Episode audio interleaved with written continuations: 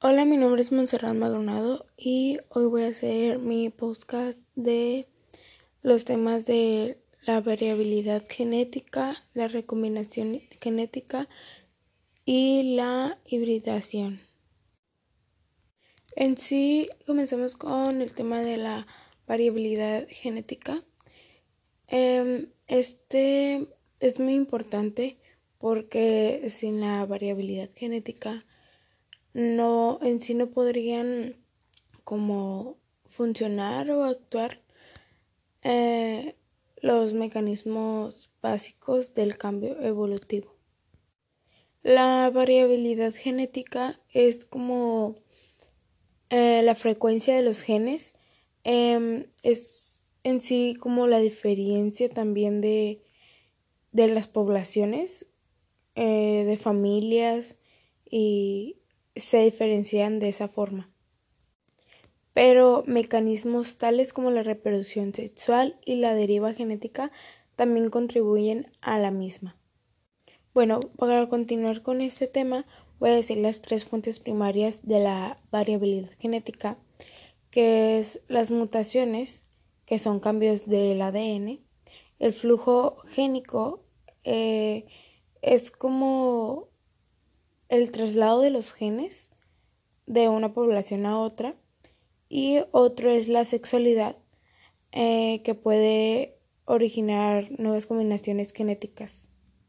Otro tema es la recombinación genética, que este trata de cómo los organismos eh, reorganizan su información genética. Eh, cuando empiezan a como intercambiar cromosomas, em,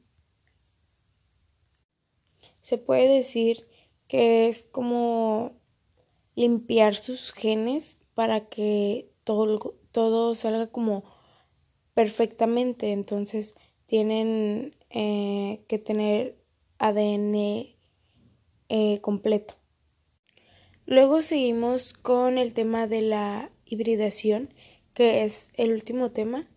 Eh, es un proceso mm, donde combinan dos cadenas complementarias simples de ácidos nucleicos, ADN o ARN. Al suceder esto, hace que formen una sola molécula de doble cadena, ya sea de ADN o ARN, o pueden ser ambas. En sí es cuando el ADN o ARN se duplica, pero em, algunos laboratorios usan sondas de ácidos nucleicos para detectar si son moléculas de ADN o ARN o cuál de las dos está ausente. Bueno, y creo que eso es todo lo lo más importante o redactado en los temas. Eh, gracias por su atención.